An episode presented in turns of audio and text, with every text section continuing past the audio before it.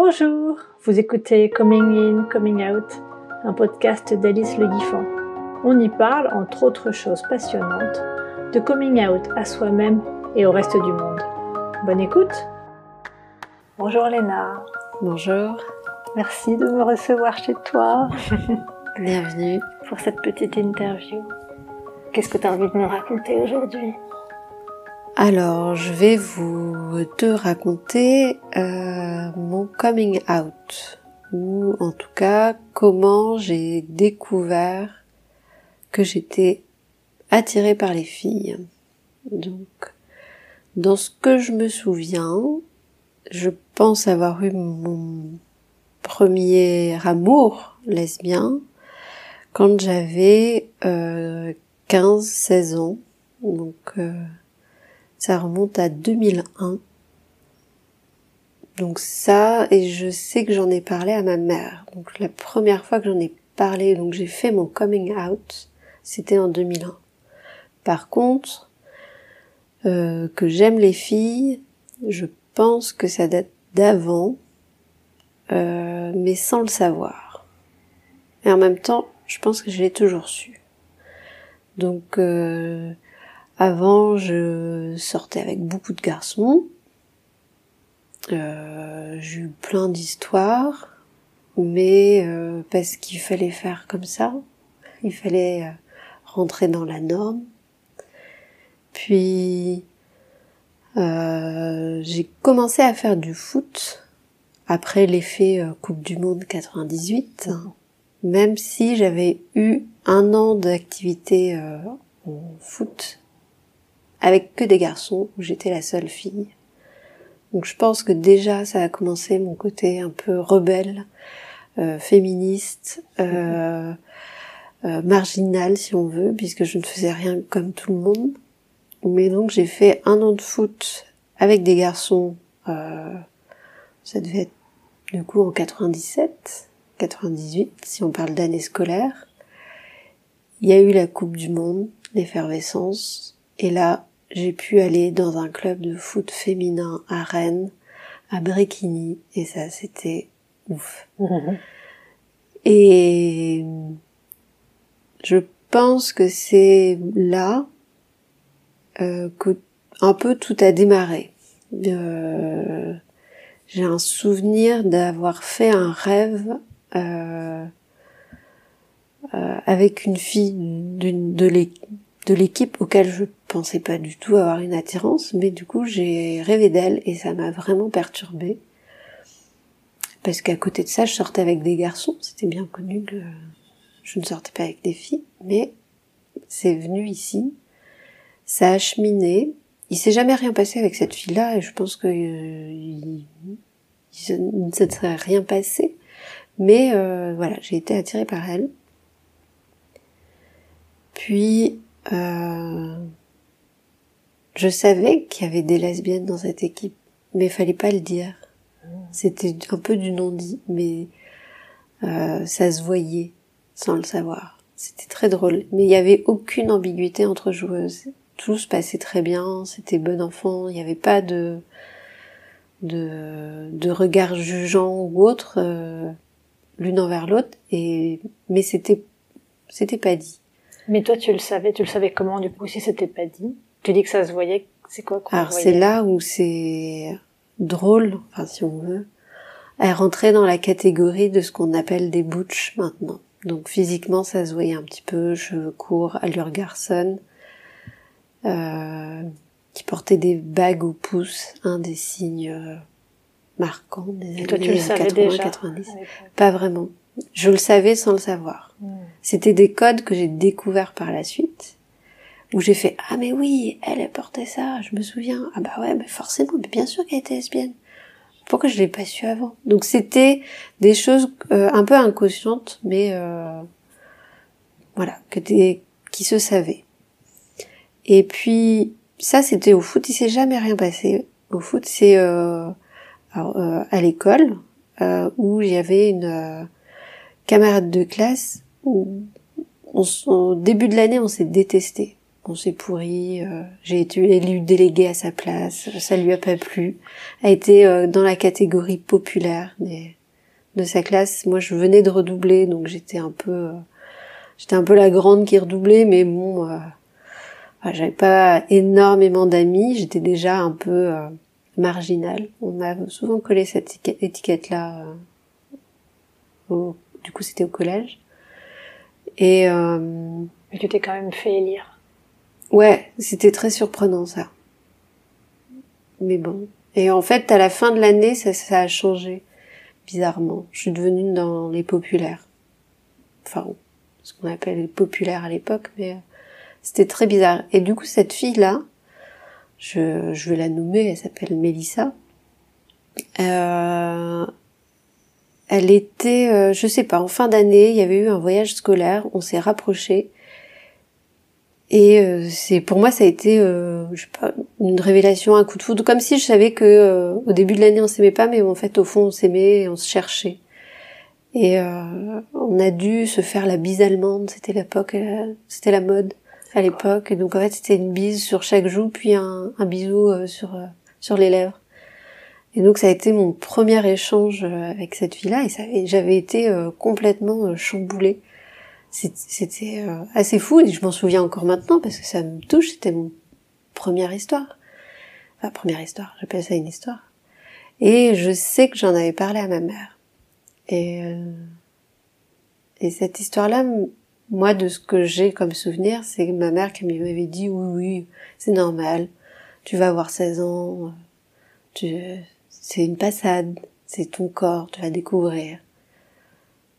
Mais de quand je lui répète ça maintenant, elle me dit mais j'ai jamais dit ça. Au contraire, je te soutenais. Je fais pardon, mais tu m'as bien dit que ça allait être une passade. Elle me dit bah non mais à l'époque tu testais tout, c'est normal et je t'encourageais à tester. Donc comme quoi on a deux sens de lecture différentes. Et donc cette année-là, euh, avec Mélissa, c'était un peu euh, plus ou moins officiel qu'on était euh, ensemble, même s'il y avait rien. Elle le cachait, en tout cas à ses parents, ça c'est sûr. Euh, je pense que euh, dans notre classe, ça se savait sans savoir, parce que je pense qu'on était toutes les deux à fort caractère et euh, disons, euh, elles font ça dans leur coin, mais bon. Et et c'était l'été, et cet été 2001 est pour moi, pour autre chose que mon coming out, mais une année très euh, charnière. Je suis partie un mois et demi aux États-Unis parce que j'avais une tante qui habitait là-bas. Je suis partie en vacances. J'avais euh, sous mon oreiller la photo de Mélissa, le petit bracelet euh, orange qu'elle m'avait donné avant de partir. J'avais son parfum mis sur un bout de carton dans une enveloppe. C'était les belles de Nina Ricci, les vertes, ça n'existe plus maintenant. Mais je serais capable, je pense, de me souvenir de cette odeur. Donc j'avais ça sous mon oreiller et c'était à l'époque où on pouvait envoyer quelques mails. Ça coûtait un peu cher, encore internet, mais on avait réussi à échanger un ou deux mails durant l'été pour parler un peu de nos vacances. Et euh, le jour de mon retour, donc je suis arrivée à Roissy, ma mère était venue me chercher euh, à l'aéroport et dans le train, euh, je vois ma mère qui pleure. Je dis, bon, qu'est-ce qu'il y a? Morissette, notre chat, est mort. Euh, mon arrière-grand-mère est décédée. Et là, elle m'annonce que euh, mon père et elle se séparent. Donc, je ok. Et moi, dans ma tête, j'avais, enfin, j'étais pas plus surprise que ça. Je savais que c'était un peu compliqué entre eux, mais d'accord. Et moi, en tête, j'avais qu'une seule envie, c'était d'appeler Mélissa. J'avais encore euh, mon téléphone Alcatel, euh, qui avait encore sa batterie qui marchait, puisqu'à l'époque, les téléphones, même si on les coupait pendant un mois et demi, il y avait encore de la batterie. Et je n'attendais qu'une seule chose, c'était de l'appeler pour aller la voir. Et euh, dans le train, donc ma mère me dit, m'annonce ça, et puis elle me dit oui, et puis à la maison, là, on a des oncles et tantes, donc il y a un peu de monde mais bon, est-ce que euh, est-ce que ça va aller? Est-ce que tu veux voir ta sœur? J'ai une grande sœur qui a deux ans de plus que moi.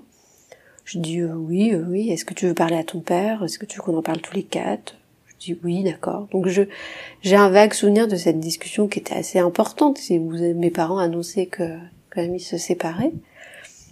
Mais j'avais encore que Mélissa en tête. Et puis après, j'avais le décalage horaire. Enfin, j'étais complètement décalquée. Et euh, je me souviens de rentrer à la maison, de composer de manière automatique sur le fixe euh, le numéro de téléphone de Mélissa et d'appeler du coup chez ses parents. Je tombe sur elle et je lui dis salut, bah ça y est, je suis rentrée et j'avais eu quelqu'un au téléphone, donc elle, mais qui était complètement froide, euh, qui me disait oui, bah, de toute façon entre nous c'est fini, euh, donc euh, salut, oublie-moi ou quelque chose comme ça. Enfin, assez trash. Et là je lui dis ok, bon bah je t'appelais, j'avais besoin de soutien, je viens de rentrer, puis je viens d'apprendre que mes parents ont divorcé, mais c'est pas grave. Bon bah salut, et j'ai raccroché.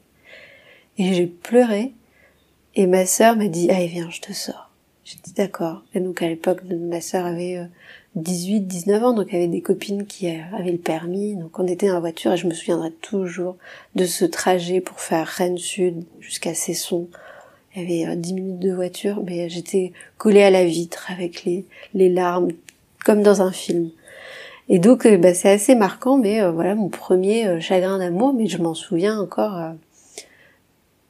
encore fort, quoi. Et, et à partir de là, bah, donc j'en avais parlé à ma mère, qui m'avait dit que ça allait être une passade. Donc je crois qu'après je suis ressortie avec des mecs, parce que bah c'était une passade. C'était une passade, mais euh, je pense que j'avais été quand même euh, très euh, très chamboulée par ça et ça reste quand même, je le dis comme étant ma première histoire d'amour. Même si avant elle, il y avait eu un garçon important où mes parents étaient persuadés que ça allait être l'homme de ma vie. Ils me l'ont dit plusieurs fois, ça. Ils m'ont dit, mais si, Kevin, tu verras, c'est l'homme de ta vie. Euh, là, vous êtes trop jeune, vous avez besoin de vivre vos expériences chacun, mais euh, tu verras.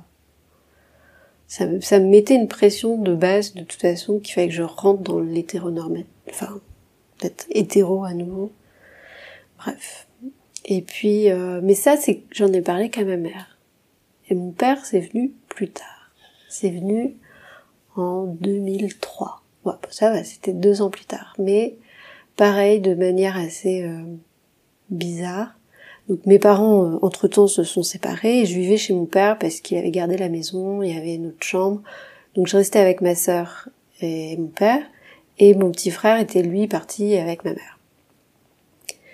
Et un... donc au lycée, j'avais rencontré. Euh... Alors, je me suis toujours assumée, par contre, arrivée au lycée en étant, en me revendiquant lesbienne ou bi parce que c'était trop c'était vraiment la, tendance à, l'époque parce que bon à peine arrivée au lycée je suis quand même sortie avec un garçon.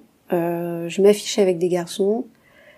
Mais ah oui parce que j'ai encore redoublé au lycée. Donc durant ma deuxième seconde j'ai rencontré une autre fille avec qui je suis sortie.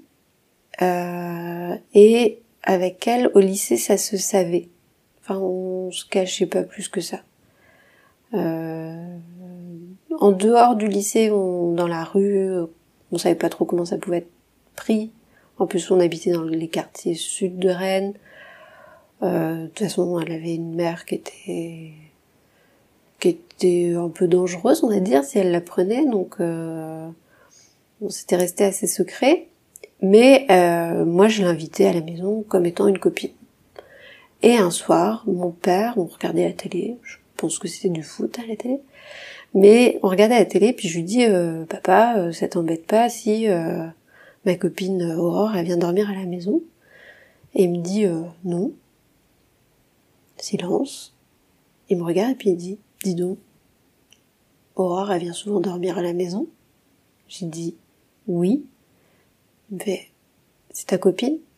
J'ai dit, oui. Il me fait, c'est bien. Et voilà l'échange que j'ai eu avec mon père sur le coming out. Et à partir de là, on a, on en a jamais discuté. Euh, donc je sais pas si ma mère et mon père en avaient discuté. Je crois que non. Pour avoir redemandé à ma mère, il me semble que non. Mais euh, et du coup, ça s'est super bien passé comme ça. Ça, c'est les souvenirs que j'ai de mes parents. Ma sœur, je sais même pas comment je lui ai dit. Je pense que je lui ai toujours dit sans le dire, pareil. C'était des choses qui se savaient.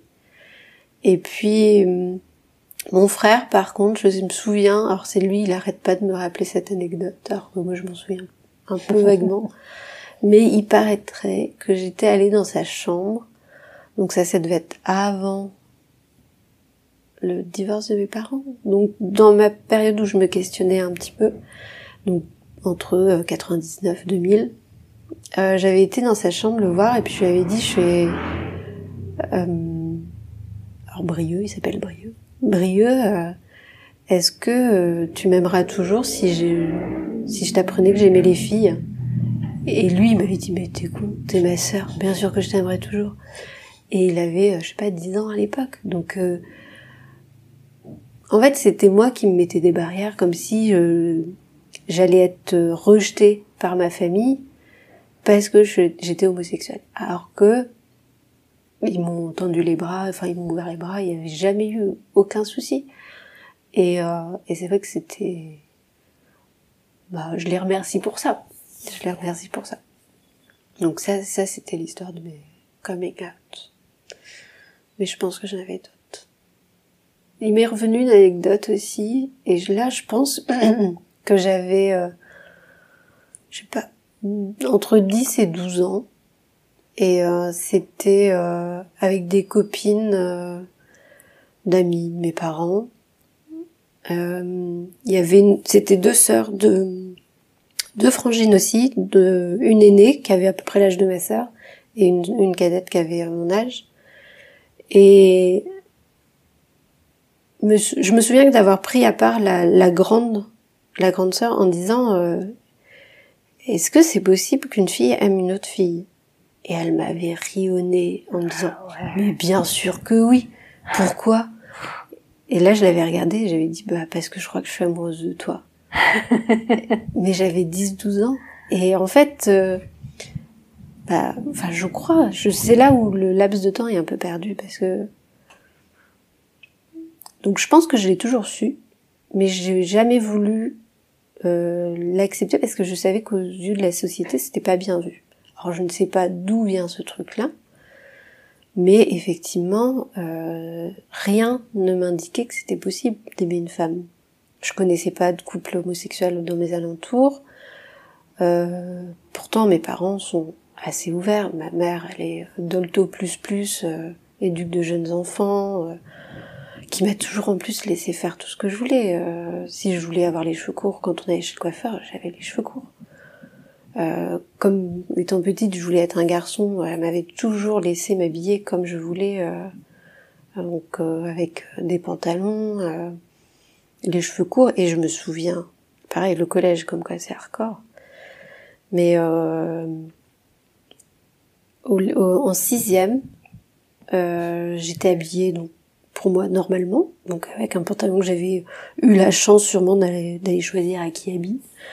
Et euh, bref, j'avais un pantalon et j'avais des garçons qui étaient venus, ça devait être des cinquièmes ou des quatrièmes, qui étaient venus me voir en me disant mais euh, t'es une fille ou un garçon?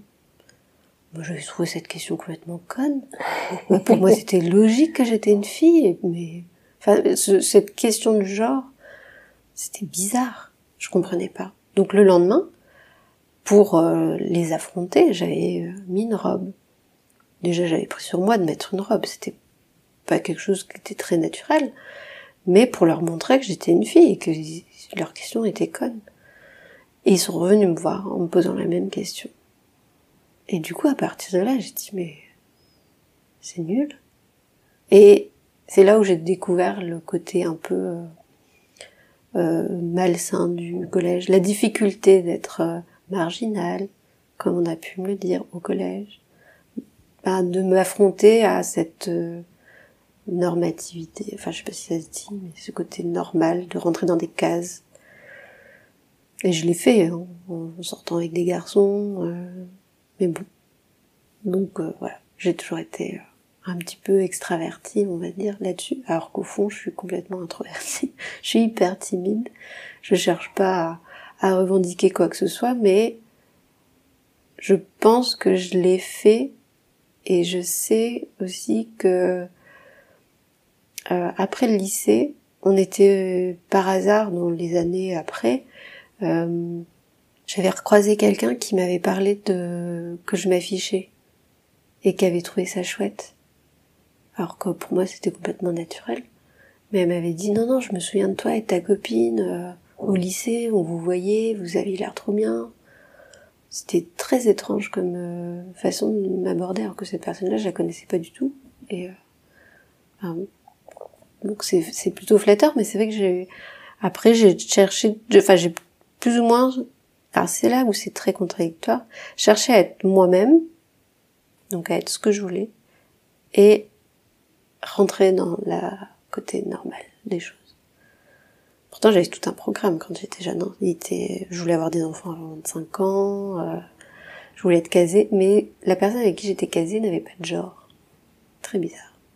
Mais bon, voilà, j'ai eu un enfant à 35 ans, c'est pas mal. Je suis contente. Avec une femme, et je suis très contente. Donc voilà. Est-ce que tu aurais envie de développer cette histoire de, genre? Enfin, est-ce qu'il y a des choses à en dire que tu n'as pas dites ou... Euh... Euh, bah, par rapport au genre, non. Euh, comme si je savais que de toute façon, à la puberté, ce côté enfantin que je pouvais imaginer d'être un garçon allait s'arrêter en fait. Et puis après, ben, il y a eu les premières règles, la poitrine qui a poussé, donc ce côté androgyne que je pouvais avoir avant tout ça s'est évaporé. Et je pense que j'ai accepté d'être une femme. J'ai pris du recul par rapport à ça. Euh, maintenant, je m'assume euh, en tant que femme, mais je sais que avec une mère très ouverte et très dolto, si elle avait découvert euh, quand j'avais 8-10 ans tout ce qui se fait maintenant sur des écoles spécifiques pour les enfants qui se sentent pas bien dans leur genre, elle aurait pu m'influencer bizarrement, elle, à aller vers ce genre de d'école alors elle aurait toujours été à mon écoute, mais je pense qu'elle aurait eu une influence dans ce sens-là.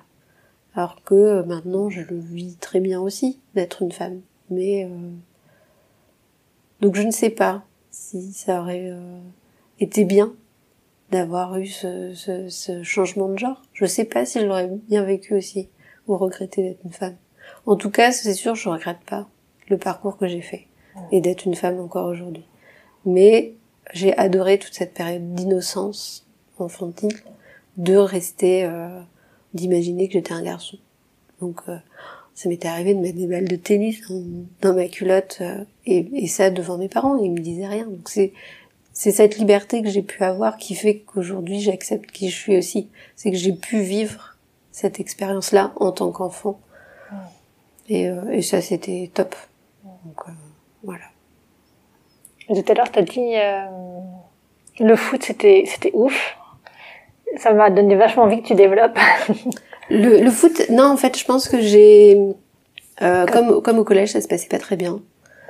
Euh, le foot m'a sauvé entre guillemets de ces années euh, de d'adolescence, de recherche. Euh, je sais que je me suis beaucoup amusée avec euh, avec ce sport euh, j'avais rencontré des super euh, des super filles et tu vois maintenant j'ai plus aucun contact avec elles. Enfin c'était c'était bizarre. C'était comme si c'était une coupure dans ma vie, un passage. Mais euh, je sais que j'ai découvert euh, une bonne partie de qui je suis maintenant grâce à, à ça, grâce au foot. Mais c'était des années, euh, je pense que c'était ouf parce que j'étais dans l'adolescence justement et que c'est le moment où on prend on ressent tout très vite, très fort. Euh, c'est une période qui est horrible à vivre, je trouve. Enfin, j'ai des souvenirs à la fois horribles et des moments euh, de joie extrême. Donc, euh,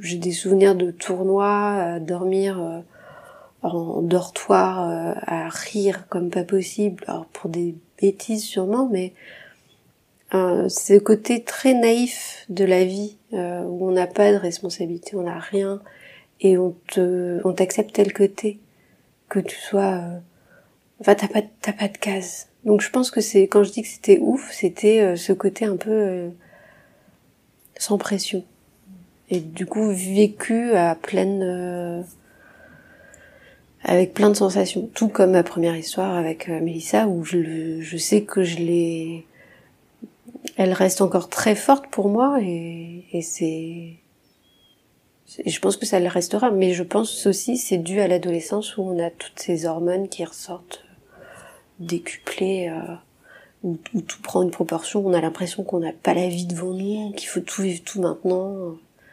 Donc c'est, je pense que c'est plus ça. C'est bizarre, mais c'est des années qui m'ont marqué. Et, et Mélissa, je l'ai revue 15 ans après. Tu veux savoir? Absolument, je veux savoir. je veux tout savoir. euh, en fait, euh, donc, euh, je, je, suis partie vivre à Paris euh, en 2000, 2013, je crois.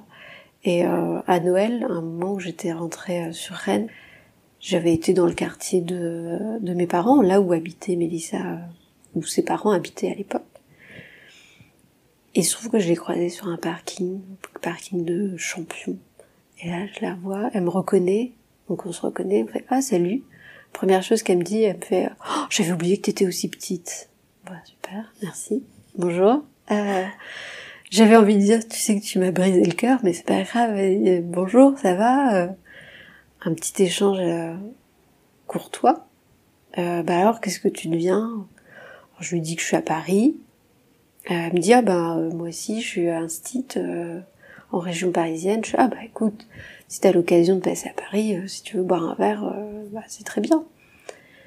Et, et je crois que c'était le Noël juste avant que je rencontre Anne ma compagne actuelle. Et donc euh, cette, je, je m'embrouille, mais donc je la croise. Euh, on se dit, ben on s'appelle, on va boire un verre. On avait encore nos numéros. J'avais jamais osé effacer son numéro, mais euh, on avait toujours les mêmes numéros. Donc j'ai dit, bah écoute, si tu veux, tu m'appelles et puis on va boire un verre. Entre temps, je rencontre Anne, mais j'avais pas de nouvelles. Et euh, je sais pas, ça faisait donc six mois, six, sept mois que j'étais avec Anne, et là je vois mon téléphone qui s'allume, Mélissa. Je, elle me rappelle. Et là elle me dit, bah oui, euh, je suis sur Paris tel jour, est-ce que tu veux qu'on aille boire un verre? Je lui dis d'accord. Euh... Et, et, donc euh, on se retrouve à, aller dans un bar, et on a discuté longtemps de ce qu'elle était devenue, de ce que j'étais devenue. Et en même temps, moi, dans ma tête, c'était, mais j'ai tellement de choses à te dire, mais ça, tu m'as brisé le cœur, je, j'ai gros sur la patate. Et c'est d'elle-même, elle, me racontait que avec euh, son mec en question en ce moment, elle se posait beaucoup de questions et qu'elle était euh, restée sur sa fin, sur son expérience lesbienne. Et là, je me suis dit, ah, elle ose me rappeler qu'un an plus tard, juste pour finir son expérience lesbienne, sauf que moi, ça fait ça fait des années que j'ai le cœur euh, qui avait été euh, brisé. Ok. Donc je dis trop rien. Et en fait, euh, j'avais mille questions à lui poser sur, à savoir, mais qu'est-ce que toi t'avais ressenti à l'époque? Est-ce que c'était juste une passade? Est-ce que c'était pour frimer? Est-ce que t'avais vraiment le, le, même le même sentiment que moi? Et je n'ai j'ai toujours pas mes réponses on a été coupé euh, ce soir-là puisque bah, Anne nous avait rejoint avec d'autres amis et donc la, conversation n'a jamais eu de fin. Du coup, je suis encore sans fin sur cette réponse. Vous pas rappelé depuis? Non. À suite à ça, quand elle a vu que j'étais avec Anne, enfin, je suppose que c'est ça. Après, je suis pas sûre, mais elle m'a jamais rappelé. On s'est jamais revu. Genre, euh, voilà, t'as as fait ta vie, maintenant t'es avec une Anne. Moi, je vais continuer à me poser mille questions avec euh, son mec, je ne sais pas, après elle a fait sa vie. Et, euh, et voilà. Et là, du coup, je suis restée sans réponse. Mais il y a six mois de ça, je dépose Baptiste euh, dans une, enfin, je récupère Baptiste chez une nounou de, de garde, enfin, c'était exceptionnel qu'il soit dans le quartier, dans le même quartier. Donc on va jouer dans un parc à côté. Et là, qui je vois arriver au loin Mélissa. Je me suis dit, mais c'est pas possible. elle est, elle est sur Rennes. Ah oui, c'est peut-être les vacances parisiennes. Elle est peut-être là parce qu'elle vient voir ses parents. Je, je me posais des questions. Et je la vois au loin et je fais genre je l'ignore parce que je je savais pas quoi lui dire. Je, et je voyais qu'elle était avec un petit et du coup moi j'étais avec le mien. Et je me dis oh là là. Et on est en 2022. Mais oh, ça fait 20 ans cette histoire déjà. C'est impressionnant le, parcours qu'on a maintenant. Et elle me voit au loin et donc elle vient quand même me voir parce que je pense qu'on s'était on s'était reconnus l'une et l'autre, mais je pense qu'on a mis du temps à aller voir. Et euh, elle me dit euh, oh, mais t'es encore petite Je me arrête avec ça. Mais tu me disais à chaque fois qu'on se croise, mais je vais pas changer, je vais pas grandir pour autant. Elle me fait euh, c'est le tien Je fais oui. Et je regarde son petit, je fais bah c'est le tien lui aussi Ouais. Ben dis non. Il a quel âge? Donc il avait 4 ans et le Baptiste là il avait deux ans et demi à l'époque. Et, et donc là, je me suis fait, alors, j'ai pas les réponses, mais je me suis fait mon, petit film. Je me suis dit, bah, en fait, elle est retournée avec ce mec-là, parce que ça correspond à peu près à l'âge de l'enfant, neuf mois plus tard qu'on s'est croisés dans le bar. Et je me dis, c'est ouf. Donc, elle a fait son choix de, de retourner avec ce, peut-être ce mec-là ou un autre mec, mais en tout cas, euh, oui, parce que j'ai vu, j'ai vu le papa. Donc, je sais que c'est un, c'est un homme. Et du coup, on a échangé, et en fait, pareil, elle est rentrée de, à Rennes. Elle a quitté la région parisienne, tout comme moi, on est revenu euh, habiter à Rennes. Donc on s'est recroisés là et on s'est recroisés euh, au centre culturel du quartier, puisque ben, du coup on habite un peu le même secteur. Donc je pense que je vais être amenée à la recroiser euh, sur mon trajet à un moment ou un autre. Donc peut-être que j'aurai mes réponses un jour. Ouais. Mais j'ose pas. J'ose pas. Après, euh, ça reste un souvenir vague. Et je, je pense qu'il a été déformé depuis. Je pense que je l'ai édulcoré. Parce que bon, le jour où j'ai, euh, enfin, mon retour des États-Unis a été un petit peu brutal. Donc, je pense que j'ai euh, effacé plusieurs choses et je préférais me la romancer un peu. Mais j'aime garder ce souvenir-là. Mais du coup, je serais très curieuse d'avoir son retour et son point de vue. Oui, sa version. Mm. Comment elle a vécu les choses Pourquoi Qu'est-ce qui a changé pendant ce mois et demi d'absence pour que ça s'arrête aussi brutalement Oui, ouais. Je pense que, enfin, ça, je pense que c'est l'hétéronormé. Enfin, j'ai pas le bon terme, mais l'hétéronorme. L'hétéronorme, qui, qui a repris, euh, qui a repris le dessus. Mm. Et, et peut-être des conflits avec ses parents aussi. Mais euh, mais je me dis, enfin peut-être qu'elle est heureuse avec euh, l'homme qu'elle est et je lui souhaite euh, plein plein plein de bonnes choses. Mais je, je pense que c'est quelqu'un qui sera sûrement frustré de, n'être jamais allé là. Et donc peut-être que ça viendra plus tard. Mais je lui souhaite qu'elle trouve un épanouissement perso bien à elle. Quoi. Donc voilà. Voilà mon histoire. Une de mes histoires. Est-ce qu'il y a autre chose que tu as envie de dire et auquel j'aurais pas pensé? Euh, Je pense. Alors, quand on s'était rencontrés, tu nous avais parlé de éventuellement les côtés culturels qui nous avaient pu nous aider. Alors j'aimerais remercier Amélie Mauresmo, qui en 99 avait fait son coming out et ça a été les premières, la première à faire son coming out où j'étais en âge de comprendre. Mm. Euh, donc merci à elle. Euh, non, et euh, effectivement, euh, j'avais pas l'impression que l'homosexualité pouvait exister à l'époque. À part, euh, je connaissais l'histoire de Josiane Balasco dans Gazon maudit. C'était un peu le seul film où c'était montré d'un grand public rappelle avoir été, enfin, j'étais toute petite quand j'avais vu ce film-là, mais j'avais compris que c'était une fille. Mais du coup, c'était l'image de la bouche. Et je pensais qu'il y avait que cette image-là de la lesbienne.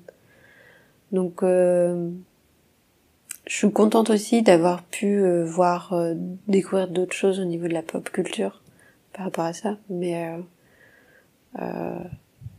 effectivement, je trouve que dans notre génération, donc euh, je, je, je, sais pas quelle génération je suis, je suis née sous Mitterrand, on va dire.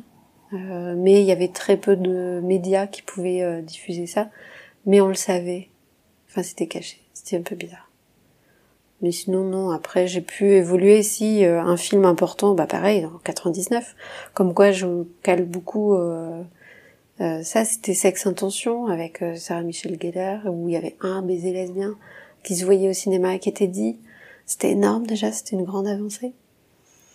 Et des personnages un peu secondaires où on arrivait à voir au film, dans les films qu'ils étaient queer, pas forcément lesbiennes, mais où cet univers commençait à s'ouvrir et je m'identifiais beaucoup euh, à elle.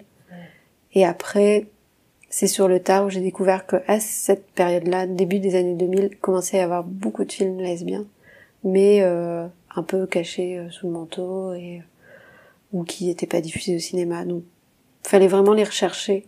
Et maintenant, grâce à Internet, on peut quand même facilement les retrouver. Donc, je trouve que pour la nouvelle génération, ça peut être plus facile aussi d'aborder le sujet.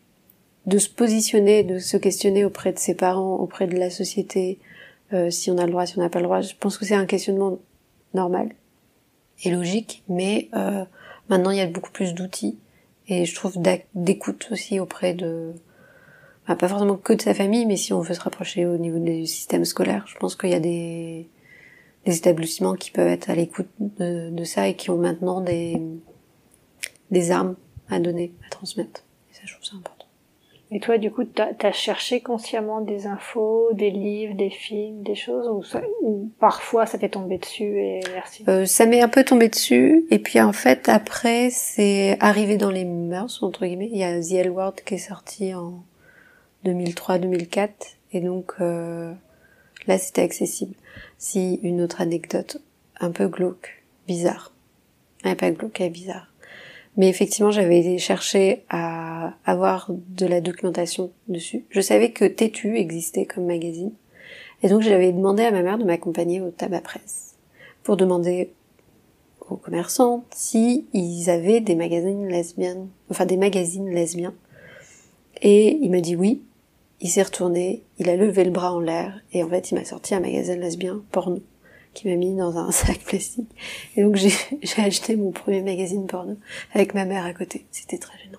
Tu m'étonnes. Mais euh, et, du coup, euh, comme je savais que j'allais faire ce podcast-là, j'en ai reparlé à ma mère. Et elle me dit ah oui ça je pense que je l'avais consciemment oublié. Mais du coup hein, j'en ai reparlé. Elle me dit oui oui c'est vrai je, je, me souviens vaguement de cette, cette aventure là. Mais euh, comme quoi aussi quand même ma mère a été euh, a été quand même hyper hyper présente pour moi. Et puis j'imagine c'est pas ce genre de littérature que tu t'attendais à, lire quoi. Non pas du tout. Non pas du tout. C'était un peu bizarre. Mais en même temps très curieuse de découvrir euh, ce qu'était la pornographie sur les magazines, puisque pour moi c'était quelque chose qui était possible que pour les jeunes garçons. Enfin, mes potes devaient sûrement en avoir du même âge, mais les filles non, c'était pas, on ne pouvait pas avoir ça. Donc en même temps c'était un peu de la curiosité. Et tu te souviens du magazine C'était un vrai magazine lesbien ou c'était Ah non, pas du tout. pour les hommes euh, C'était pour les hommes. Oui, c'était ça. C'était bah c'était la fameuse image lesbienne qui est restée très souvent et beaucoup moins maintenant quand j'en parle, mais euh, qui est restée souvent comme étant que le fantasme des hommes. C'est vrai que ça, ça a duré longtemps cette image-là. Mais de, depuis quelque temps, je, on me on m'emmerde plus par rapport à ça. Peut-être parce que j'ai vieilli ou peut-être parce que je l'assume, ou parce que je suis mariée, ou... Parce que tu laisses plus de place à ça. Peut-être aussi. Mais c'est vrai que pendant longtemps, ça a été... Euh, ah oui, t'es lesbienne? Mmh. Ah oui, mais non, ça va pas se passer comme ça. Ah oui, moi j'ai un de mes potes qui m'avait dit, en fait, ce qui serait bien, c'est que je vienne avec vous deux. Ouais. Et je m'attendais tellement pas à ça de lui, quoi. Mmh. En fait, non. Mm. ça va pas être bien du tout. Et ça dure, ça reste ancré hein, encore. Mais ça, enfin ouais, peut-être ouais, peut-être je le vois moins, mais. Non mais, espérons, espérons qu'il y ait moins. Ouais, j'espère. Les fantasmes, après, voilà. Mm.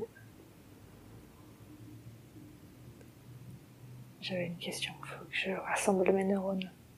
Mm. Du coup, DL World, est-ce qu'il y a d'autres œuvres qui, un peu après, qui, t'ont soutenu euh, Bah Buffy, hein, forcément. Buffy avec Willow, euh, ça, ça a été... Euh, même si j'aimais pas, j'aimais pas son le personnage de Tara, mais c'était euh, une lesbienne dans un second rôle. En plus, après, l'actrice, elle est devenue un peu célèbre parce qu'il y a eu les American Pie qui est sorti, ou How I Met Your Mother plus tard. Enfin, c'est une actrice qui restera ancrée, je pense, dans le monde lesbien. Et après, ah si, une autre anecdote, je me souviens d'avoir été aussi dans une boutique de manga, mais bien plus tard, je pense dans les années 2004-2005. Euh, euh, je voulais découvrir les mangas et je me disais, tiens, je suis sûre qu'il y a des mangas avec euh, des histoires de, de filles, d'amour de filles. Et pareil, je me suis retrouvée à, à prendre mon courage, alors que je suis plutôt quelqu'un de très timide, d'aller voir le vendeur en disant, excusez-moi, est-ce que vous avez des ouvrages avec des histoires lesbiennes, mais une histoire d'amour? Et tout de suite, c'était parti sur le côté fantasme. Et euh, bon, après, je suis tombée sur un... Je me souviens plus trop du titre. J'avais suivi, mais c'était un, un l'histoire d'un mec euh, qui était entouré de filles, où il y avait certaines filles qui avaient... Euh, que t'es pas gêné à sortir avec des filles ou des garçons, enfin... Mais ça restait du fantasme de mec. Mais... Euh, j'ai, mais j'ai quand même fait des démarches. Et aussi... Euh, beaucoup après quand euh, j'allais devenir tata, je voulais commencer, j'ai commencé une collection de livres pour enfants qui parlaient de l'homoparentalité ou de l'homosexualité. Et donc j'ai plein de bouquins euh, pour enfants euh, à ce sujet-là. Et il y en a un qui existait, qui existe depuis longtemps, c'est Jean à deux mamans.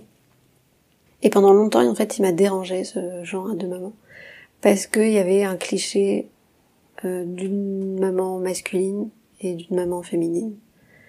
Et du coup, euh, je l'ai boudé pendant longtemps, mais je voulais l'avoir quand même dans ma bibliothèque pour être sûre d'avoir des livres à ce sujet-là. Et en fait, quand on a commencé à le lire à notre propre enfant, bah c'est vrai que on tombait nous-mêmes dans ce cliché-là.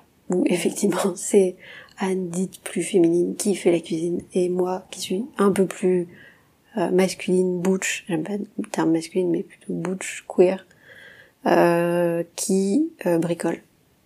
Donc bon, finalement, on a, on a ce cliché-là même chez nous. Vous n'avez pas échappé au cliché. Non, malheureusement non. Mais en même temps, on est nous-mêmes. Donc c'est bizarre. Mais bon. Après, on a fait tout pareil. On s'est marié, on a fait un enfant. On s'est marié parce qu'on était, parce qu'on attendait un enfant. Non, bref. Après, c'était aussi une opinion politique. Il y, avait, tout un message derrière. Mais euh, ouais. Bon après, euh, niveau culture pop euh, bouquin. Alors bouquin, je suis pas une grande lectrice, donc euh, j'ai pas eu beaucoup. Mais euh, il y avait des chanteuses. Alors je sais plus. oui, si. Puis il y a eu le gros tube de Tattoo je sais plus 2003 2004 euh, c'était euh, je crois que c'est un groupe russe je crois où c'était deux filles qui s'embrassaient en tenue euh, de d'école des écolières donc mais ça pour moi ce titre là il a déclenché plutôt l'ouverture à la culture queer plutôt que le côté lesbien parce que ça restait un peu fantasmagorique pour les hommes mais euh, ça a déclenché ce côté un peu euh, on assume qui on est.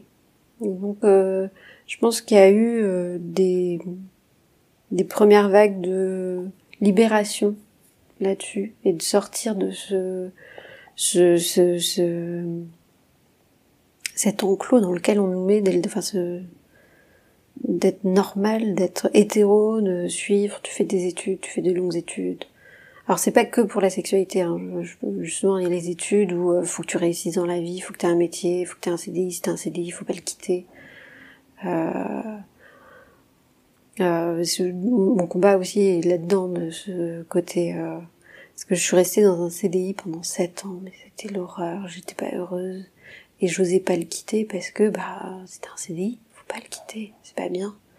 Quand j'en ai, quand j'ai eu le courage encore de, de, dire à ma mère, bon bah, j'aimerais partir de mon boulot. Ma mère a dit, bien sûr, ça se voit que t'es pas heureuse. mais pourquoi tu me l'as pas dit plus tôt? J'aurais peut-être pu le faire plus tôt. elle m'a toujours dit, bah oui, mais c'est à toi de découvrir ton propre chemin. Donc, je en voulais sur le moment, mais après, recul, oui, elle a raison, il faut que je fasse de, moi-même. Mais, euh, mais en fait, c'est tout ce, ce, ces choses dans lesquelles on veut nous englober à tout prix. Et donc, c'est pour ça que je suis marginale, et j'ai toujours été marginale, alors qu'en soi, je suis pas si marginale, je rentre dans des clichés purs et durs, mais... Euh, mais je fais ce que je veux. Donc euh, depuis, je suis à mon troisième métier. Euh, je vais là où j'ai envie d'aller. Euh, et, et, je suis très bien comme ça. Mais effectivement, je vais pas hésiter à pousser des portes que que j'ai envie. Ou, à réussir à dire non à des choses que j'ai plus envie de faire et que je veux pas me forcer à faire. Donc euh, voilà. Mais tout en étant dans le questionnement en permanence. Hein. je pense, l'état d'âme de beaucoup de gens. C'est une question hyper indiscrète, donc si tu veux pas répondre, je couperai.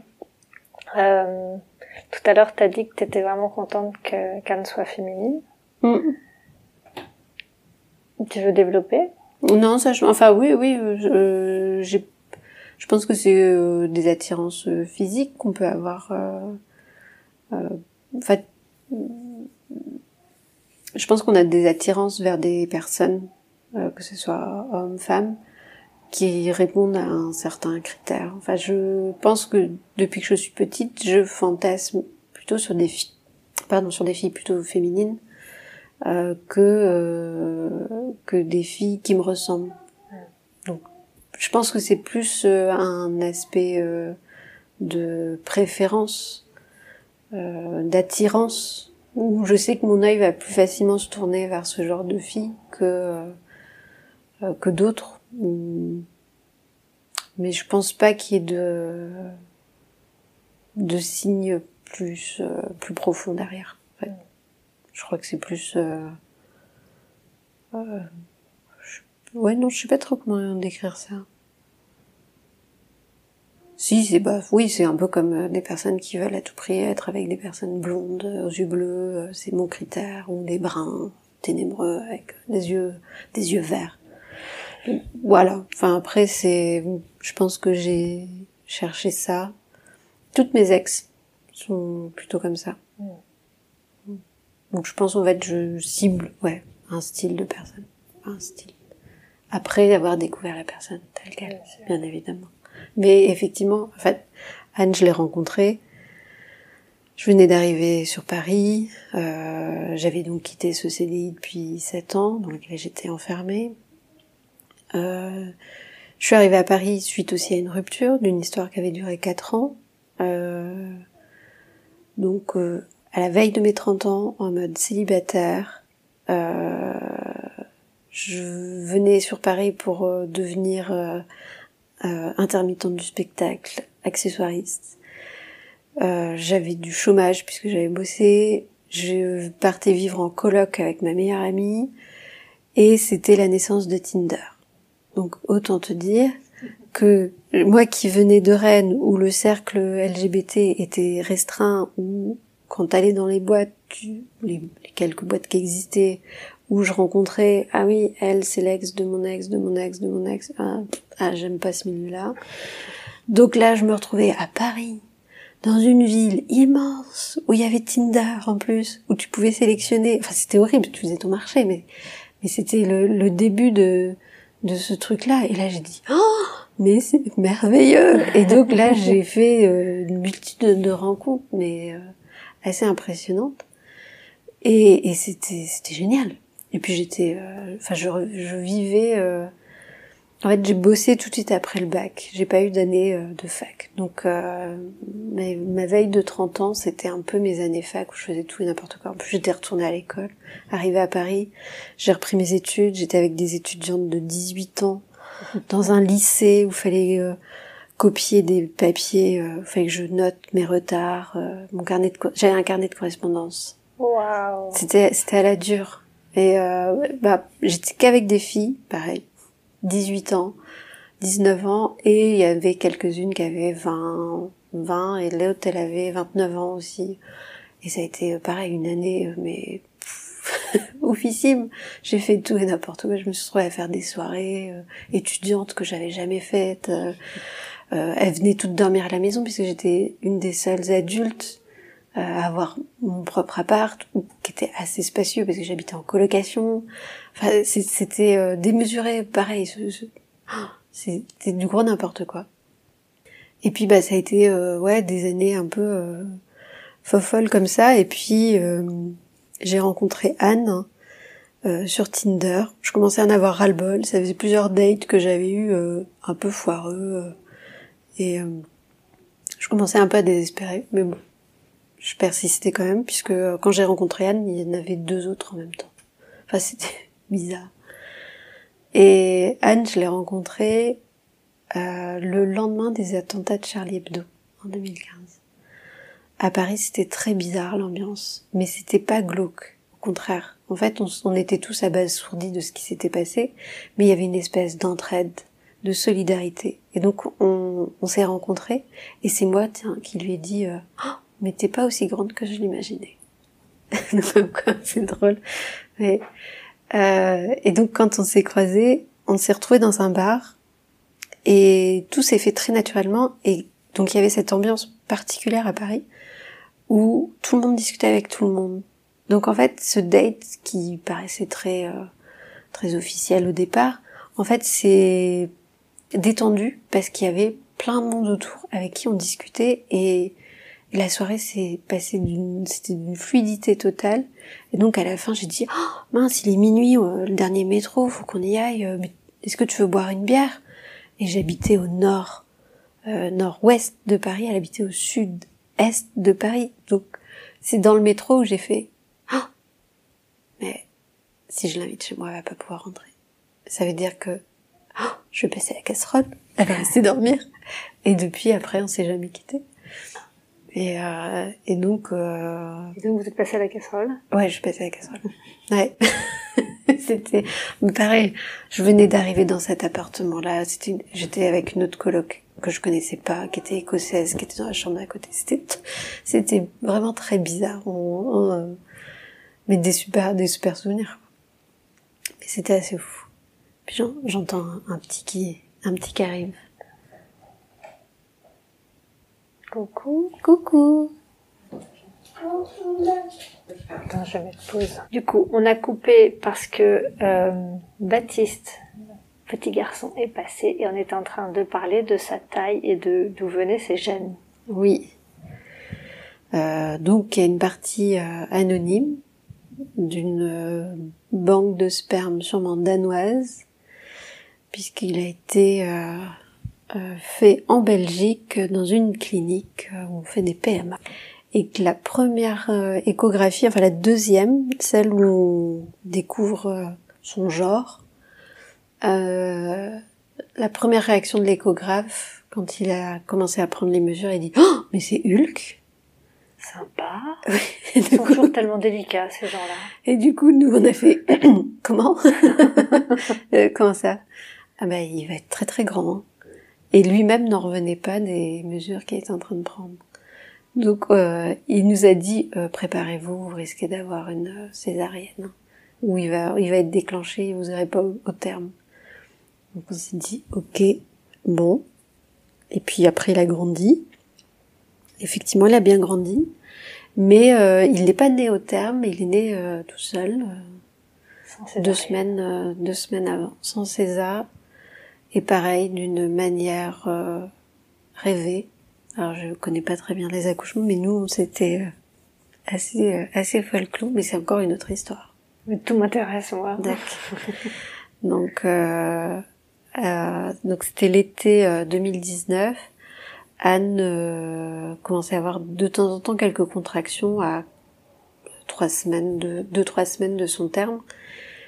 Donc on en prenait note, mais on nous avait dit que ça servait pas à grand chose. Mais comme on s'attendait à avoir un bébé gros et avoir du coup un déclenchement, euh, on regardait ça avec un peu plus d'attention et on avait un rendez-vous le, le 1er août, un, rendez-vous de contrôle Surtout que Anne avait un suivi plus particulier parce qu'elle avait des problèmes au niveau du sang et on savait pas si elle avait le droit à la péridurale ou pas durant l'accouchement.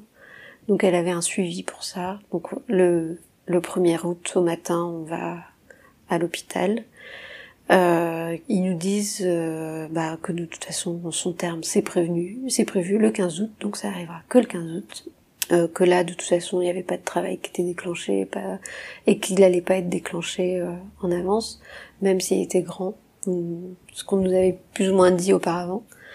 Donc on est sorti de ce rendez-vous euh, un peu dépité en disant bon bah faut qu'on attende le 15 août. Et euh, moi sur ce, je suis allée travailler puisque je travaillais encore et je terminais à 20h. Donc je lui envoie un texto dans l'après-midi, est-ce que ça t'embête si je sors euh, à 20h avec des collègues boire des coups Est-ce que tu veux que je rentre Il me dit non, non, t'inquiète pas, j'ai un, copain qui vient à la maison, je lui prépare un plat de lasagne, parce qu'elle était sous, un régime drastique aussi, sans sucre, sans sel, qu'on achetait des baguettes sans sel, enfin bref, c'était... Et il faisait chaud, un peu comme maintenant. Et euh, bref, donc elle invite son copain, moi je sors, euh, je vais euh, boire des coups, donc je rentre un peu pompette, pas bourrée du tout, mais pompette.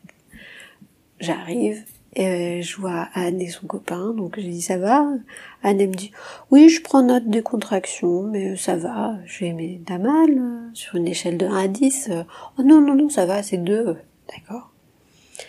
Et comme on savait qu'elle allait peut-être pas avoir de péridurale, pas tout ça, elle en avait fait de la, c'était comment? De de l'hypnose pour euh, apprendre à gérer les douleurs. Donc en fait je voyais qu'elle avait mal de temps en temps, mais euh, elle, respirait fort et puis elle soufflait et puis ça passait. Et donc, euh, bah, je dis, moi ça va. Je propose au copain qui était là, bah, tu veux boire quelque chose? J'ai une bouteille de rouge. Donc hop, je chercher une bouteille de rouge. On, boit, mais j'étais toute seule à boire parce qu'en fait il aimait pas le rouge. Donc euh, j'étais toute seule. Et puis Anne commençait à avoir un peu plus, de plus en plus mal, mais mais ça allait. Et donc notre pote vers 23h30 nous dit bon allez je vous laisse quand même euh, vous reposer et puis Anne dit ouais je vais prendre un bain il paraît que ça, ça détend. Donc le temps qu'elle prenne son bain, moi je vais euh, me coucher mais je reste un peu éveillée jusqu'à ce qu'elle vienne à côté de moi. Là j'étais un petit peu plus que pompette. Mais elle va se coucher et donc à partir de là je m'endors. Mais je dors. Sauf qu'en fait elle, elle s'est réveillée même pas cinq minutes après elle a fait du ballon dans le salon. Elle a repris un bain. Elle s'est séché les cheveux. Je n'ai strictement rien entendu. Et à 6h30, je lance mon bras sur le côté pour voir si elle était dans le lit. Et là, je vois qu'elle n'est pas dans le lit. Je cours dans le salon. Et là, je la vois assise tranquillement sur son ballon en train de rebondir. Bon, bah ça va. Euh, bah ça y est, ça va faire une heure que j'ai des contractions régulières, euh, toutes les 5 minutes, ou je sais plus combien il fallait. Donc, euh, mais t'inquiète, hein, on va prendre un petit déj, on va prendre une douche, et puis on va pouvoir aller à la mater. et là, moi, je la regarde. J'ai, euh, attends, je reviens. Je suis allée m'allonger trois minutes en disant, oh, this is it, this. Faut y aller, faut y aller. Ah, du coup, je me lève, je prends ma douche, je prends un petit déj. On avait prévu le sac, c'était bon. On était à 10 minutes de la, de la mater. On appelle un taxi. Anne gérait tellement bien ses douleurs qu'elle soufflait euh, comme l'hypnose lui avait montré, que le mec, le taxi s'est pas rendu compte. Euh, il avait pas l'air pressé d'aller à une maternité. Enfin, je trouvais ça assez étonnant quand même. On lui donne l'adresse de l'hôpital, mais bon, c'est pas grave. Donc on se retrouve à aller à la mater, et il était, euh, je sais pas, 8h30. Durant ce trajet, je reçois un texto sur un groupe de famille euh, où ma mère disait euh, ben pour ceux qui sont restés à Rennes euh, ce soir euh, nous c'est les vacances donc je vous propose d'aller fêter ça à la guinguette pour ceux qui sont motivés et puis ben on pense fort à ceux qui sont pas là. Bisous. Donc ok je reçois ça. Je dis je vais attendre avant de répondre. Vous étiez encore à Paris là? Là on était encore à Paris. Oui pardon. On était encore à Paris. Et, et donc on va à la mater. On arrive 8h30 c'était le début de, du changement des horaires. Donc on avait des sages-femmes toute euh, fraîche, pour nous. La salle d'attente, il y avait personne, alors que c'est Robert Debré, c'est un énorme hôpital à Paris. Enfin, il y a toujours plein de monde. C'est là où il y a les, les, accouchements à risque et autres. Donc on s'attendait à ce qu'il y ait un monde fou. Et donc on arrive, la sage-femme me dit oui bonjour, c'est pourquoi? Bah il y a des contractions toutes les cinq minutes, euh, donc euh, oui bah très bien, je vais vous ausculter. D'accord. Alors donc là moi, je me mettais difficilement de ma soirée, j'avais mon café qui faisait effet, et puis là, elle nous dit, euh, Ah bah oui, dis donc, euh, vous êtes déjà à 4, ben écoutez, ça va être direction la salle de travail. Et puis là, Anne et moi, on la regarde, on fait, euh, mais la salle de travail, c'est là où on accouche Oui, oui, ça va être pour aujourd'hui. Ok, c'est bon aujourd'hui. Oh merde. Donc, euh, on commence à s'installer dans la salle de travail. Je réponds à ma mère. Je bon, bah pour nous, direction salle de travail, avec plein d'émojis. euh, on souffle, on est tout rouge. Et là, ma mère dit, j'annule tout. Ce soir, je suis à Paris. et donc, et le soir, ma mère était réellement à Paris. Et donc, on arrive dans la salle de travail. Et donc, on nous avait dit, ben, en fait, cette salle de travail, c'est pour vous, vous faites ce que vous voulez. On avait prévu des playlists, on avait mis la musique, on avait le ballon, on avait tout. Et euh, en fait, ce qui était juste inquiétant, c'est qu'on savait pas si elle pouvait avoir la péridurale en fonction de, son- de ses, examens. Donc, elle a eu une première prise de sang. Et euh, au moment où on lui pose le cathéter, euh, je crois que c'est cathéter, je sais plus, pour le battre euh, les, les sons du cœur, euh, Le monitoring. Monitoring, oui, parce que cathéter, je crois que c'est complètement autre chose. Euh, le monitoring. Et, et donc la sage-femme arrive et puis elle dit attention, vous allez avoir une contraction. Et Anne. Ah oui, d'accord, je vois que vous gérez très bien vos contractions. Bon, bah euh, très bien, ça, ça va aller alors. Et elle a eu les résultats, elle a pu avoir la péridurale. Donc à 11h, elle a eu la péridurale. J'ai jamais vu Anne aussi défoncée. Elle était peut-être un petit peu forte, mais du coup on était très zen, très cool, et tout s'est super bien passé. Et euh, le bébé est arrivé euh, pile euh, toutes les heures, ça s'ouvrait. Enfin, donc à 14 heures ils nous disent bon bah dans deux heures on pousse, dans deux heures on pousse, et, euh, et ça s'est passé. Là il est sorti, et ça a été d'une, enfin on a eu le temps d'écouter la musique, de regarder une série, de dormir. Enfin tout s'est super bien passé et là, il est arrivé, et donc ils m'ont dit, vous voulez le porter? J'ai dit oui. Ok. Et donc ça y est, et c'était euh, c'était bizarre. Alors que une semaine avant, j'étais là, Oh, mais s'il est moche, et si je l'aime pas, il a aucun gène, comment je vais pouvoir l'accepter, comment je vais pouvoir le, comment je vais app- m'approprier ce, cet être. euh. C'est tout un questionnement. Puis, oh, tu parles. Une fois qu'il est né, c'est bon. Ouais, il m'a fallu 24 heures, je pense. Ouais, ça va. Mais euh, ouais. Et euh, mais du coup, c'est vrai que c'était un accouchement tout smoothie, tout. T'as le temps de devenir maman pendant ces neuf mois et cet accouchement. euh. Ouais, ouais, ouais. Euh, bah, euh, ouais, les neuf mois, c'était euh, c'était un, un peu sport parce qu'il a fallu qu'on se marie. Euh, mais c'est mais ça s'est super bien passé. Enfin, tout tout s'est bien passé. Bah, à part, euh, je sais pas si Anne t'a raconté sa version, mais On n'a pas parlé du mariage. mais euh, bon, c'était un peu conflictuel encore avec ses parents. Mais euh, Ils sont pas venus. Son père est venu, sa mère n'est pas venue. Mais euh, son père est venu, il est resté debout euh, au fond de la salle à la mairie. Il est resté, je pense, par euh, sympathie, enfin par euh, parce qu'il fallait être là. Je pense qu'au fond, il devait être quand même content pour sa fille, mais il avait eu, j'ai l'impression qu'il n'a pas eu le droit d'exprimer ça. C'était bizarre. Je pense qu'il cache des choses son père. Mais bon, encore pour une autre histoire. Mais euh, non, non, et puis la cérémonie a été justement très politisée. On avait une, amie qui a fait un discours très politique justement sur le rejet de la famille, euh, dans la famille LGBT, la reconstruction qu'on peut avoir d'une famille LGBT. Et, euh, et je pense qu'il y avait, euh, on avait 50 personnes invitées. Je pense que la moitié c'était ma famille, puisque du coup j'ai une très grande famille. Et le reste c'était la famille recomposée de, de Anne avec son groupe de, de copains. Et, euh, et puis ouais, non, il y avait... euh, j'ai fait un discours aussi parce que... euh, alors j'ai un cousin, un cousin éloigné qui était député sous Hollande euh, et qui, le jour où la loi du mariage a été acceptée, où ça a été voté, je sais pas, une demi-heure après qu'elle ait été votée, j'ai reçu un appel sur mon téléphone portable. C'était lui qui me disait, bah écoute, sache que j'ai pensé à toi en appuyant sur le bouton pour quand il a fallu voter cette loi. Donc j'ai rendu un peu hommage euh, durant la cérémonie. Donc c'était très très symbolique. euh. En fait, notre histoire est symbolique sur plein de choses. Donc le mariage, le- l'enfant et, et là maintenant c'est la difficulté de pas lui faire porter non plus euh, nous ce qu'on a subi, mais euh, qu'il l'ait dans son histoire, qu'il le sache, mais qu'il l'ait pas sur les épaules. Mais nous, nous c'est euh, pour moi, pour, je pense, Anne, ça a été très fort en, symbolique.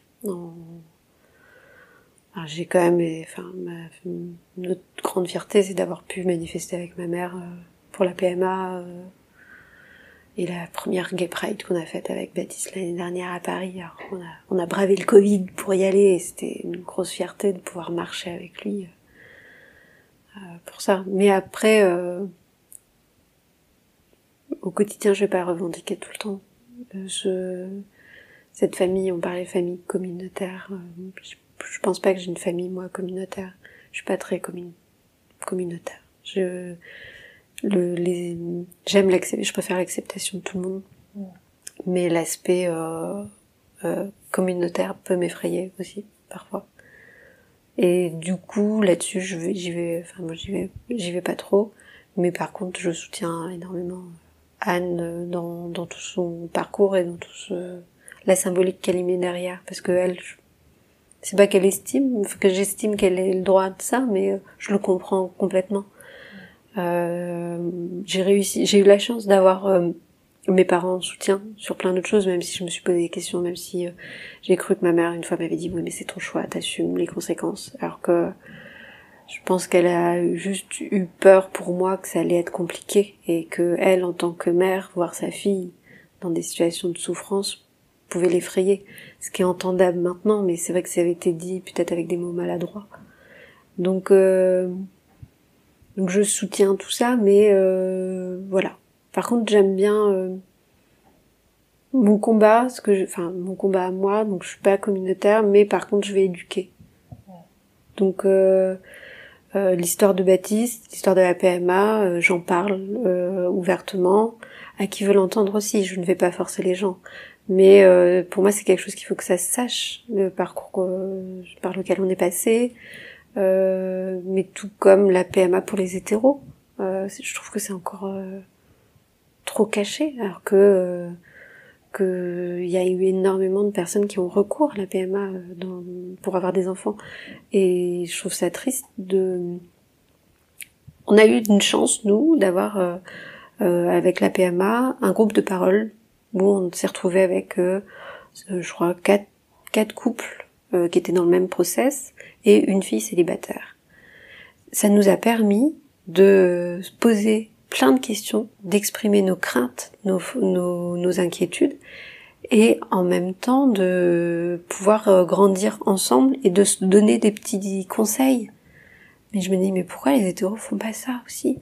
Ça, ça, serait d'une grande aide pour eux aussi. Il faudrait des groupes de parents, il faudrait des groupes de deuil, il faudrait des groupes de parole pour tout. C'est ça. Fait. Et c'est vrai que bah, je trouve que c'est hyper important. Et moi, je me souviens d'avoir eu euh, dans ce groupe de parole avec euh, par rapport à la PMA, euh, bah, la question de l'autre parent qui porte pas. comment on le vit, comment on l'a vécu, comment on fait ce choix-là, pourquoi on fait ce choix-là. Et, et cette question de oh, mais est-ce que je vais l'aimer quand il va naître parce qu'il aura rien de moi? Eh ben on n'a pas eu de gêne à se poser la question en fait. Et moi, ça m'a tellement soulagée de pouvoir l'exprimer que que bah maintenant c'est plus du tout un problème. Mais c'est mais du coup comme quoi bah ouais la parole faut faut l'écouter. Du coup merci à toi vraiment de de faire ce podcast là et je je me suis toujours dit que moi je voulais raconter comment comment j'avais pu sortir euh, mon coming out, comment je l'ai vécu, comment les questions que j'ai pu me poser. Et je pense que j'ai j'ai pas été au, fond du sujet. Je pense qu'il y a tellement de choses à dire, mais mais mais je trouve que c'est important de d'en témoigner, et de raconter ça. Et et, euh, et ouais, ben les podcasts à l'époque ça n'existait pas. On avait euh, 10 foules sur Skyrock et, et encore ça paraît pas de ça quoi. Donc euh, donc euh, vraiment là, c'est vrai qu'Internet a quelques avantages. Euh, mais faut effectivement chercher. Et c'est bien aussi d'aller chercher. J'ai une question, je change un peu de sujet, mais comment ils vous appellent? Euh, Maman Léna et maman Anne. Euh, alors Anne, euh, pareil, il y a eu toute la question. Elle voulait qu'il m'appelle maman parce que justement je ne l'ai pas porté, donc elle trouvait important et symbolique. Mais moi je lui disais mais moi aussi j'ai envie qu'il t'appelle maman, je trouve que c'est important. Puis après on on a un peu laissé euh, le truc et euh, et ça s'est fait un peu tout seul. Et si on a fait un bouquin, on lui a fait un bouquin en lui racontant euh, d'où il venait, très vite, très tôt, pour qu'il puisse, euh, si, un jour il a des questions, qu'il nous les pose. Mais on lui a jamais caché qu'il a été à Bruxelles, qu'on a eu l'aide d'un médecin. Après maintenant aussi, on lui a parlé de la petite graine, et quand je lui ai parlé des, graines de fleurs, il m'a dit est-ce que ça va faire pousser des vrais bébés? J'ai dit non, c'est fait pour des bébés fleurs. mais euh, mais c'est maman Anne et maman Léna, et après il y a eu l'adoption.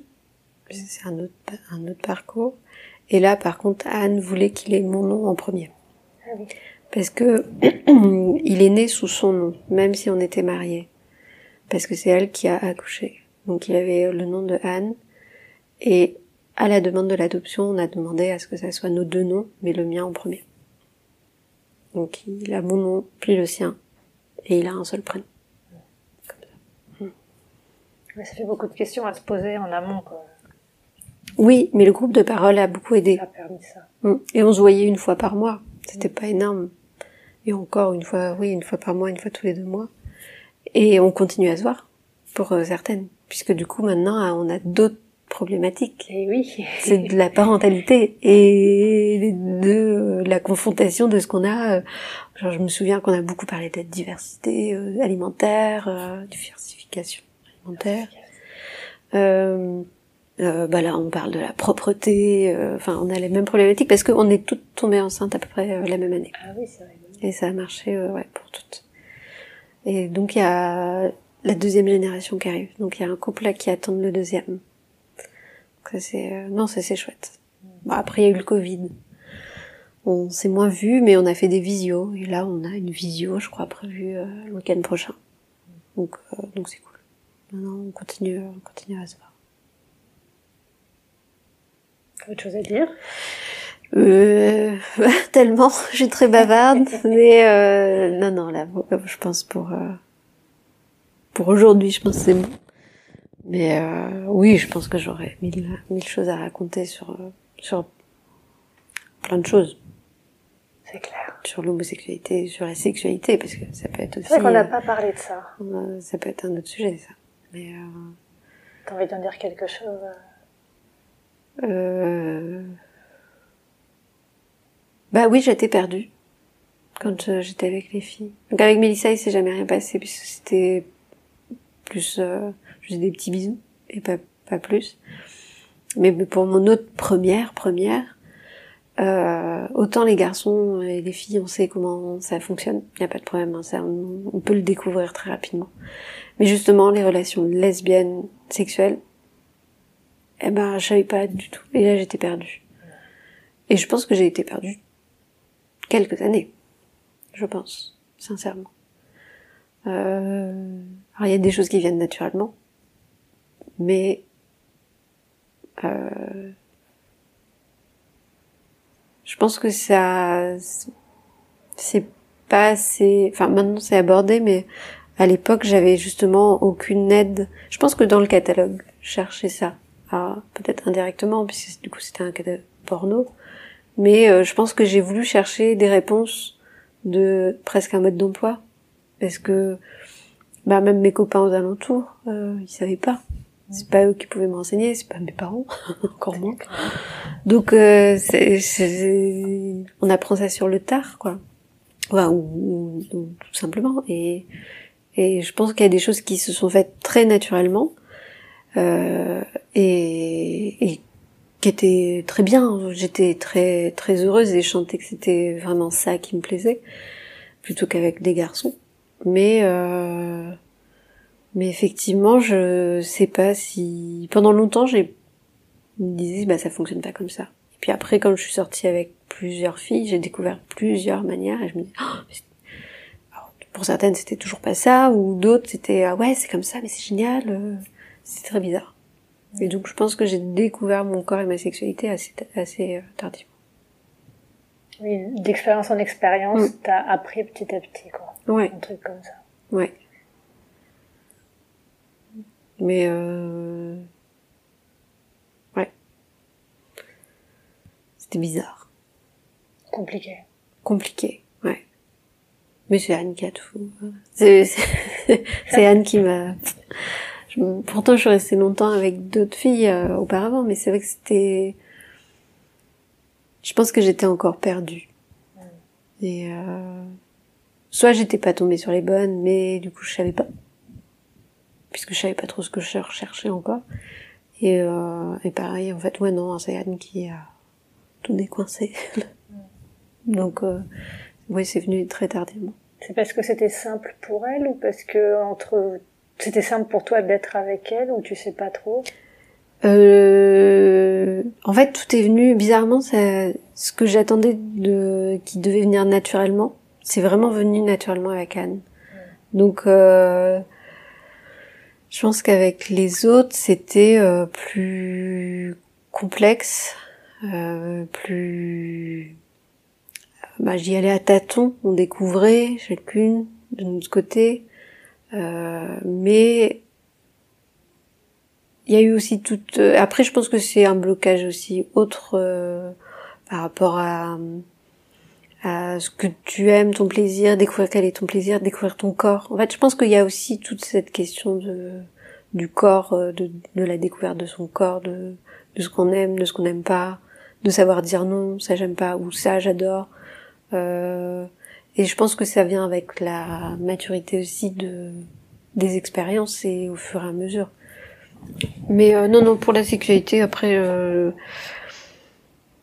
euh, c'est sûr que c'était euh, mieux avec les filles, toujours, même si j'ai retenté avec les garçons, parce que je voulais aller au bout des expériences.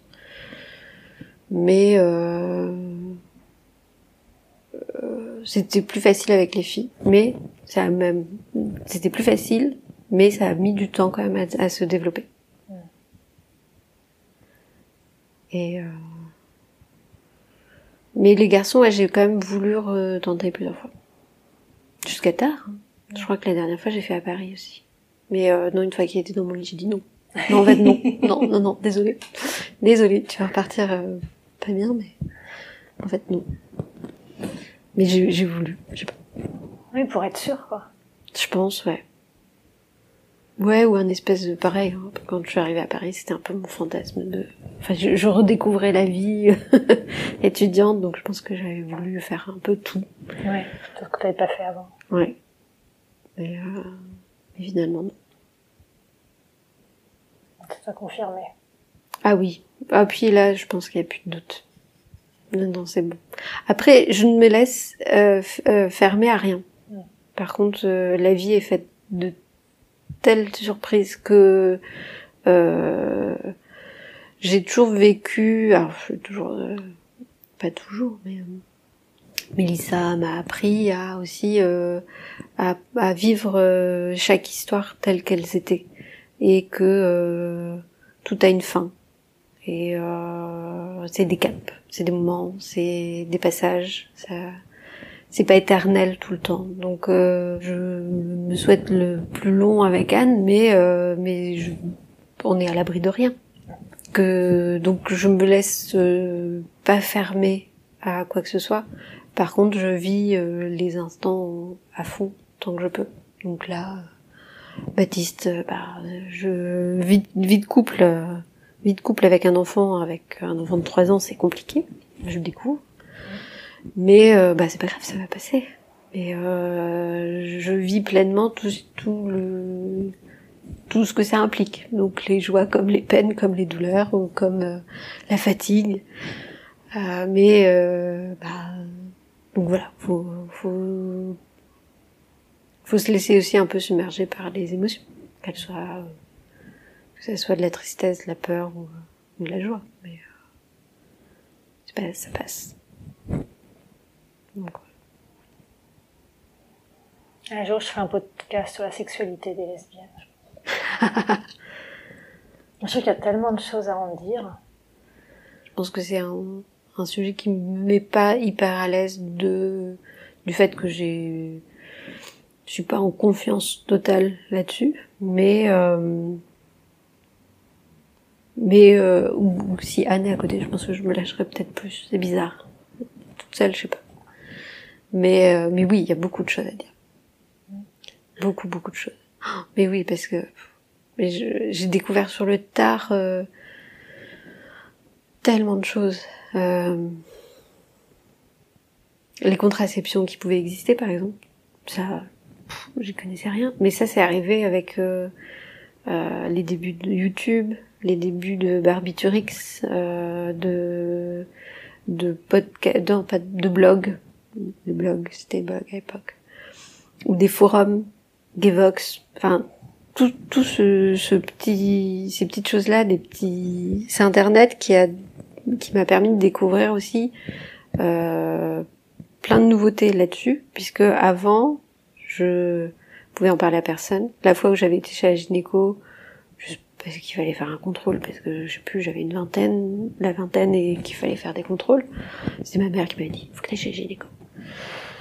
Alors quand j'y suis allée et que euh, j'ai, elle me dit, bah, vous venez pourquoi? Vous cherchez à avoir un enfant? Je dis non, pas du tout. Euh, je suis en couple avec une femme. Là, je l'ai vue faire une grosse croix entourée d'un rond en haut de sa feuille à gauche bah, euh, elle me dit bah ça sert à rien de venir, grosso modo, parce que parce que t'as pas de rapport sexuel. Donc j'avais j'avais la vingtaine. c'est vrai que les lesbiennes font pas l'amour. Bah oui, c'est ça. le sait. Mais c'est mais c'est et, et, du coup bah mon souvenir de gynéco c'est ça, euh, puis euh, une espèce de de test dans un labo euh, où t'es à la chaîne, donc c'est c'est pas très bien euh, fait ou enfin j'avais souffert comme pas possible. Du coup moi j'avais dit bah si j'ai pas si j'ai pas besoin d'y aller j'y vais pas quoi. Et euh, là j'ai découvert le monde des sages-femmes avec la grossesse de Anne et c'était merveilleux où là je fais mais c'est bien en fait et puis il faut que je le fasse faut que je fasse, faut réellement que j'ai un suivi bah je vais vers les sages-femmes parce que euh, ça prend en considération tout ce que tu dis. Et là c'est quand même il y a entre ben, en 15, en 15 ans, ça a vachement évolué quand même. Mais euh, et du coup, je me dis, ben maintenant, c'est beaucoup plus facile, même auprès du corps médical, d'aller poser des questions, même sur la sexualité, même sur euh, des questions sur euh, sur tout. Je trouve que c'est beaucoup plus facile d'accès maintenant, et t'es pas obligé d'aller dans un centre LGBT ou enfin, voilà, je trouve qu'il y a possibilité d'en discuter à des proches et que les, les couples homosexuels sont beaucoup plus outés aussi. Donc, euh, euh, t'as, euh, je sais pas, une fille qui, enfin, je pense à la fille de, de collègues qui pourrait se poser de questions, bah, elle pourrait aller à la vie scolaire d'une part et les réorienter euh, ailleurs et euh, bah elle, ma collègue pourrait venir m'en parler en me disant attends, je me pose des questions vers qui je peux m'adresser. Bah, pas de problème, attends, moi je, elle vient, je lui parle, y a pas de souci. Je serais prête à venir boire l'apéro chez toi pour en discuter. Non, enfin je me dis que maintenant faut pouvoir euh, réussir à en parler euh, plus facilement pour euh, donner de l'espace et, de la possibilité de s'adresser à, des gens ouverts maintenant. Bref, je m'embrouille, je raconte beaucoup de choses. Pareil un gros regroupement d'amis euh, d'amis à mes parents où j'avais cette fameuse euh, fille à qui j'avais dit quand j'avais 10 ans euh, est-ce qu'une fille peut aimer une autre fille? Ce, gros groupe d'amis qui bah, maintenant ont, grandi les derniers petits enfants de l'époque ont maintenant une vingtaine. Et donc j'avais revu un couple d'amis que j'avais d'adultes. Donc je dis adultes parce que je me considère encore enfant quand je suis avec eux. Mais euh, on discutait, ah bah alors, et tes enfants, qu'est-ce qu'ils deviennent Ah bah ma grande, euh, ah tiens, elle est lesbienne. Et ma réaction, ça a été, oh merde, mais ça va, tu l'as bien pris! Et là, je me dis, mon Dieu, même moi, mon comportement est bizarre. Alors que, en fait, euh, mais c'était pas méchant du tout, c'était...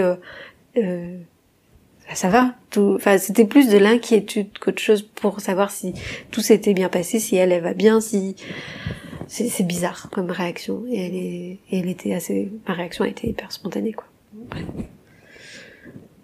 Comme quoi. Euh, le coming out auprès de mes grands-parents. En fait euh, donc mes parents se sont séparés en 2001 mon père s'est remarié en 2005 et en 2005 euh, quand il avait commencé à parler de leur mariage, je voulais à tout prix être avec quelqu'un à ce mariage-là.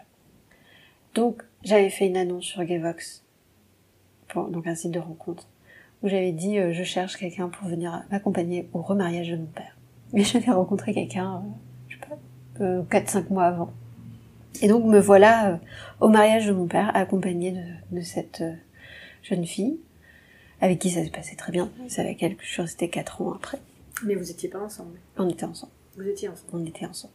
Et donc, euh, alors, ouais, sache que mes parents, certes, ils se sont séparés, mais ils s'entendent très bien. Au point où le témoin de mon père, c'est le mari actuel de ma mère. Bref. Bref, on va éviter de, de partir sur ce sujet-là. Mais donc, au mariage de mon père, j'étais, j'ai réussi à être accompagnée. Et c'est ma mère qui était présente à ce mariage-là, qui a pris la main de euh, ma copine à cette époque et qui a été la présenter à mes grands-parents paternels en leur disant bah voilà je vous présente c'est euh, la copine de, de l'aîné donc mes grands-parents paternels ont appris le jour du remariage de leur fils qu'ils avaient une petite fille lesbienne et comme il y avait du monde ils n'ont pas eu l'occasion de dire quoi que ce soit et donc ils n'ont jamais rien dit et mon père m'a toujours dit de toute façon s'ils n'acceptent pas c'est bien simple on se casse et on les voit plus. Donc j'avais aussi le soutien de mon père par rapport à ça. Ça, c'est les grands-parents paternels. Et les grands-parents Du maternels, coup, vous en avez jamais reparlé? non. Ça, j'en ai jamais reparlé, mais ça a toujours été acquis. Et en même temps, bah, je suis la fille du, du seul fils, donc euh, ils disent un mot de travers, et euh, je pense que mon père pouvait euh, euh, piquer une colère euh, noire. Donc, je pense qu'ils ont jamais osé dire quoi que ce soit. Mais après, à la naissance de Baptiste, ça s'est super bien passé aussi. hein. Donc, ça a toujours été très accepté. ça n'a jamais été. Enfin, ils n'ont pas eu l'occasion d'en parler en tout cas. Mais sur le tard, ils ont accepté. Et mes grands-parents maternels, c'était le même été que le remariage de mon père. Pareil, c'est ma mère. Ma mère m'a piqué des rôles en fait. Mais euh, c'est elle qui a. Bah, j'étais, je pense que j'étais allée en vacances euh, chez eux avec euh, ma copine de l'époque et ça a été dit à ce moment-là, mais je sais plus si elle était là ou pas. Et bizarrement, mon grand-père qui était un homme de gauche, euh, très ouvert, avec un grand discours, il était il était adjoint au maire, il avait toujours euh, soutenu euh, plein de causes euh, comme ça, et ben c'est lui qui a été le plus silencieux. Alors que j'étais persuadée que ça allait être euh, celui qui allait me soutenir tout le temps, enfin dès le départ. En fait c'est lui qui a été le plus silencieux, et je pensais que ça allait être ma grand-mère maternelle qui allait éventuellement piquer une crise ou avoir deux ou trois réflexions euh, désagréables. Et en fait elle, elle m'a regardée et me fait oh, mais je l'ai toujours su. Et donc, euh, voilà, coming out auprès de mes grands-parents. Il y a d'autres gens auprès de qui c'était intéressant? Euh, non, euh, oui, après, je pense que j'ai des copines euh, où j'ai tardé à le dire. Des personnes que je voyais euh, une fois l'an ou une fois tous les deux ans. Ou quand j'ai commencé à avoir une vraie histoire d'amour, donc pas avec Mélissa, avec la deuxième, euh, j'ai commencé à le dire et en fait les réactions des gens ça a été bah oui mais j'ai toujours su. Donc c'est c'est là aussi où je me suis rendu compte que c'était moi qui me mettais des barrières ou comme quoi euh, j'avais de, de base l'impression que j'allais être rejetée à cause de ça alors qu'en fait pas du tout et et c'est moi qui peut-être presque fantasmais d'être dans une position où j'allais être rejetée. C'est hyper tordu mais mais en fait non. J'ai pas j'ai jamais eu de par contre j'ai jamais eu de réaction euh, négative face à ça. Et euh, je pense que j'en parlais un peu tout à l'heure sur le, le côté la pression sociale. Je crois que j'ai de toute façon tous mes choix dans ma vie que ça soit euh, sexuel que ça soit amoureux genre boulot euh, autre j'ai toujours eu l'impression de combattre et de d'imposer mon mes choix. Donc je euh, par exemple d'aller vivre à Paris, les gens comprenaient pas pourquoi tu vas vivre à Paris, c'est horrible. plein d'autres, c'est la capitale, c'est génial, il y a plein de monde, je vais faire plein de trucs, j'ai fait des trucs de fou. Et j'étais hyper heureuse, mais les gens comprenaient pas. Et, et c'est là, moi, là, maintenant, en revenant à Rennes, où j'ai du mal à défendre ce choix-là. C'est bizarre. Mais comme s'il fallait toujours se battre, et c'est... Quoi qu'on fasse, je me suis rendu compte qu'il fallait se battre. Mais voilà, je pense que là, j'ai fini. Merci beaucoup. Merci à toi. Voilà, c'est terminé pour aujourd'hui. J'espère que cet épisode vous aura plu et je vous retrouve bientôt avec une nouvelle interview. D'ici là, contactez-moi si vous avez envie d'être interviewé et n'hésitez surtout pas à faire connaître ce podcast autour de vous en en parlant, en écrivant un commentaire ou en lui attribuant tout un tas d'étoiles. Merci beaucoup